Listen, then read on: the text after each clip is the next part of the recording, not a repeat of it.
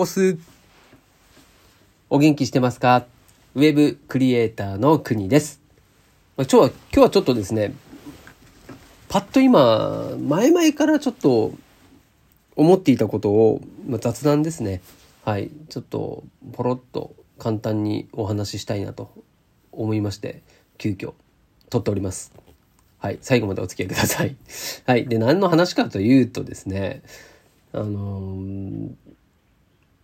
どのサービスとはちょっと言わないんですけれども、こうスマホいじってたり、パソコンでもそうなんですけれども、なんかこうね、サービス、アプリとか使ってて、こう有料のサービス、そのアプリ内の課金とかのですね、サービスを、最初にこうポップアップでパンと出てきてね、で今だけ 30% 割引で利用できますよ、何ヶ月間無料でとかあるじゃないですか。でそれの取り消しをしようとした時に、その選択画面、選択する項目が今はしないっていうのと、今すぐ申し込むっていうのと、後でっていうボタンしかないんですよ。2つね。今すぐ申し込むか、後で。これって、どういうことですか？いや、もう今日本当ただこれだけの話なんですけど、これどういうことですかね？というのもね、その別に怒ってるわけじゃないですよ。怒ってるわけじゃないんですけども、いつもこうだし、これが、このサービスだけじゃなくて、他にもあるんですよ。他にも。これって何なんですかね。その、ユーザーさんに対して、ちょっと失礼じゃないですか。別に優しくないし、何もいいことないと思うんですよ。それをちょっとね、もうちょっと噛み砕いて言うとですね、僕と同じように感じる人がどれぐらいいるかはちょっとわかりませんけれども、その、パッと出てきてですね、まずパッと出てきて、確かにアプリを無料で使わせてもらったりはしてますよ。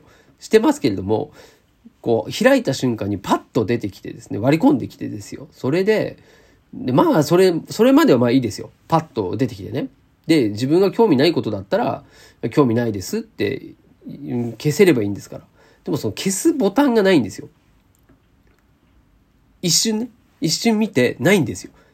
今すぐ始める開始っていうところと、いやいや今すぐ開始はちょっとできないなと思って、じゃあやめる、取り消しみたいなボタンを押そうとしたら、後でっていうボタンなんですよね。でどういうことかというと、そのやめるボタンがないから。どこを押していいか分かんないんですよね。だって後でするつもりもないから、後で登録しようとも思ってないわけですよね。っていうことは、該当するところがないなって思うじゃないですか。他ね、何もボタンないんですよ。そのどっちかを選択しなきゃいけないんですね。何ですかこれ。これでも間違って、そのどっちか分かんないから今すぐ開始するっていうボタンを押しかねないですよね。ましてやね、この今すぐ開始するっていうボタンも、もうちょっとね、言い方を変えてるんです。その微妙な感じ。あと、その後でっていうのも、確認するってボタンもあるんですよ。今すぐ開始すると、確認するってボタンですね。これなんてもう、どっちを押しても、そのお金を払う画面に行くんじゃねえのって思っちゃうわけですよね。このね、その無駄な時間と労力というか、この頭の中の一回この考えるような感じ。いいじゃないですか、その、今すぐ開始する、興味ないとか、その、戻るとかのボタンで。なんでこのあえてこういう紛らわしい表現の仕方にするんですかね。この、アプリを作ってる人たちは、それはね、優秀な頭のいいような人たちが作ってるはずなんですよ。そしていろんなこと考えているわけなんですよね。UI、UX 考えてると思いますよ。もうわざとしか思えないですね、これは。わざとこういう紛らわしい表現にしているとしか思えないんですよね。これ何のメリットがあるんですかね。ちょっとだから僕はユーザーを話すというか、ユーザーに対して失礼なことをしている、そのマイナス要素しかないなって思うんですよ。だってね、自分でその有料のもっといいサービスを試したいと思ったら、こう自分で調べてやりますからね。そのあえてこういうサービスありますよっていう表示するのはいいと思いますよ。